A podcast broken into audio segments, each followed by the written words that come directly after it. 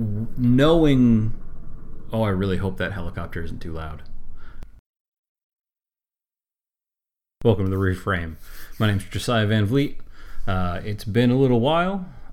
March always does me poorly. Uh, I always think that February is going to be the worst, and and then always every year it's always March that's the worst because in my head March is supposed to be better, and it never is.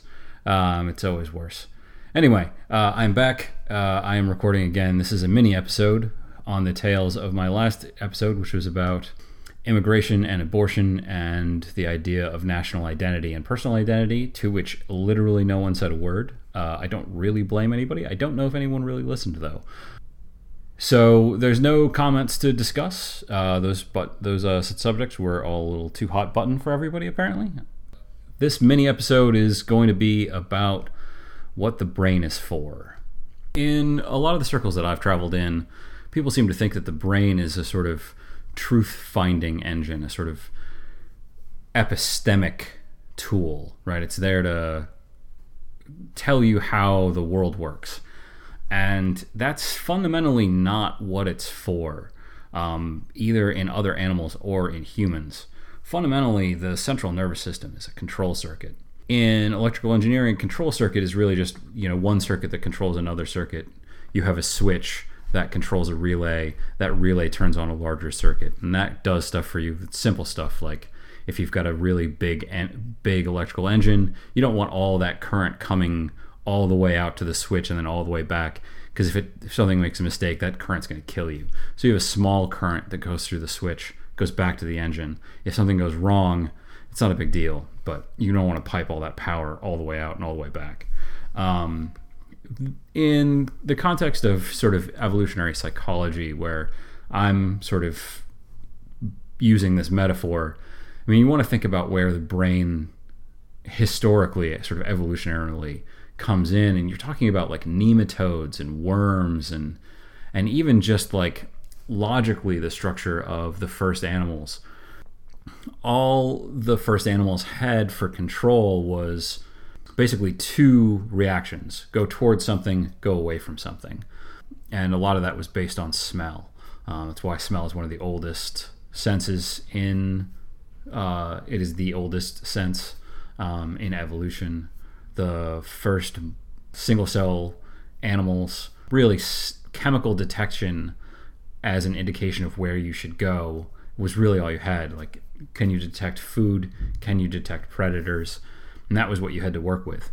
And you see that basic dichotomy even even in people. This is somewhat of a side, but even in human beings, you have a basic avoid approach uh, binary.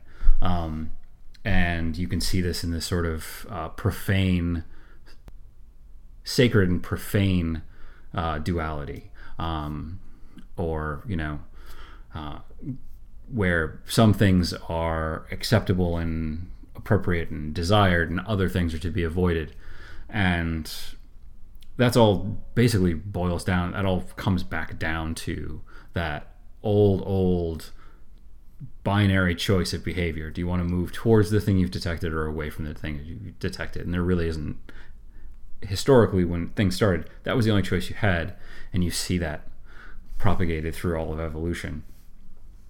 Um, but back to the brain and the brain as a control circuit. So the thing is that if you look back at that that nematode, right, that it's not that the central nervous system, such as it has in a in an ancient tiny animal like that, it's not there to tell the nematode what you detect is a food source or what you detect is a predator.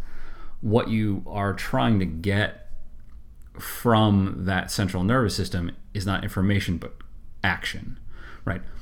Because what you want the what the animal needs to know and the animal needs to do is move towards or move away. So the central nervous system, as soon as it as soon as it exists, what it is for is it is for creating action, not for creating information. Now the information is crucial. Um, the information is crucial, crucial, but it's not the point. And you can have adaptive behavior, right? That's what we're trying to get out of this control circuit is adaptive behavior. you can get adaptive behavior even with bad info. Um, you can you you can see in sort of um, cartoonish example. The cartoonish example that I like is fighter pilots. Um, having a realistic and um, accurate sense of how likely you are to survive in a dogfight is not something you want to concentrate on or really even necessarily be aware of when you're going into combat. What you want to have is a mix of unrealistic self confidence with enough of a check to know when to bail out or, or, when to turn around or when to run. You don't want an accurate representation of the situation you're in, right? Never tell me the odds. There's a reason why you don't want to hear the odds under certain circumstances, and that's part of being a complex animal, but we'll leave that aside. Um, the simple example that sort of really does a lot of work for me is the idea of a thermostat. Now, if you don't know how your furnace works, you're about to find out. Uh, if you do, I'm sorry.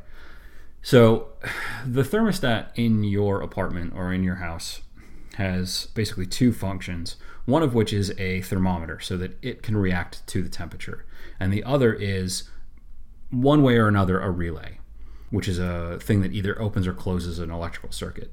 So the furnace sends power up to your thermostat, and your thermostat returns that power if the temperature is above or below the threshold temperature that you've set. So let's say you live in an apartment, you are very frugal, it's winter, you set your thermostat to 60.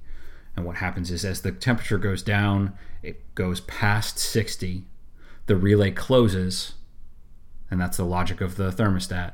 It sends the power that it was getting from the from the furnace back to the furnace, and the furnace knows to turn on until such time as the temperature comes back up over 60, at which point the relay opens, current stops getting sent, and your furnace turns off.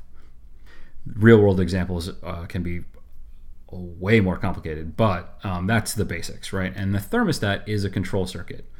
And the reason this is interesting is that if I went into your house and uh, with a label maker and I changed all the numbers on your thermostat and I just added 150 to all of the numbers, it wouldn't really make any difference to how the thermostat functions. It would cause you a slight bit of confusion until you realize that what you had wanted now required you to put your thermostat to 210. But once you figure that out, the thermostat still works and you're still capable of operating it.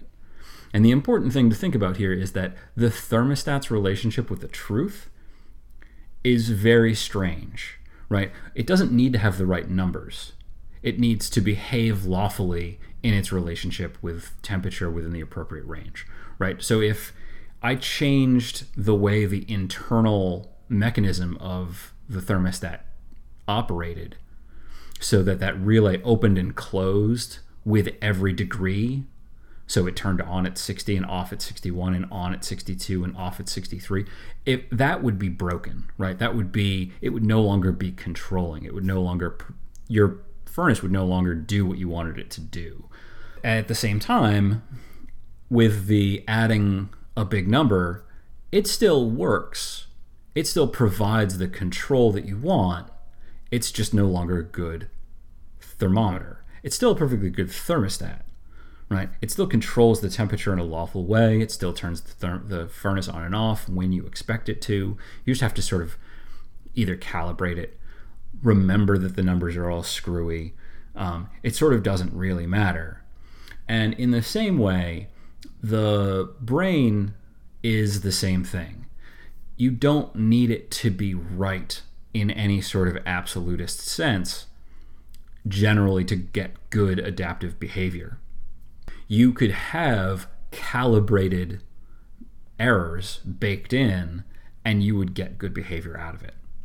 And historically, and if you think about this, like the people who I'm thinking of, who I'm sort of opposing in in this podcast, the people who think that the brain is there to generate truth, it couldn't possibly have been for that. It couldn't possibly have been generating those sorts of things in years past. Because if you think, even if we were right about everything today, which we aren't, And even if you knew everything about everything today, which you can't, at a thousand years ago, 5,000 years ago, 10,000 years ago, people thought radically different things and still adapted, still had adaptive behavior for their environment at the time. Now, they couldn't possibly have had truth the way that we would want to say that someone knew the truth a thousand years ago. That just doesn't jive with anything we believe now. But at the same time, it's undeniable that those people had adaptive behavior for their environment. They survived. They had children. Their children had children. They were a success evolutionarily, adaptively. They were a complete success. And yet, if you went and took their beliefs down on a list and said, How many of these things do you think are true? you and I would disagree radically. There'd be very few things on that list that we would say, Yeah, that's actually true. And all of that's really important if you want to understand how the brain actually works and how people actually work.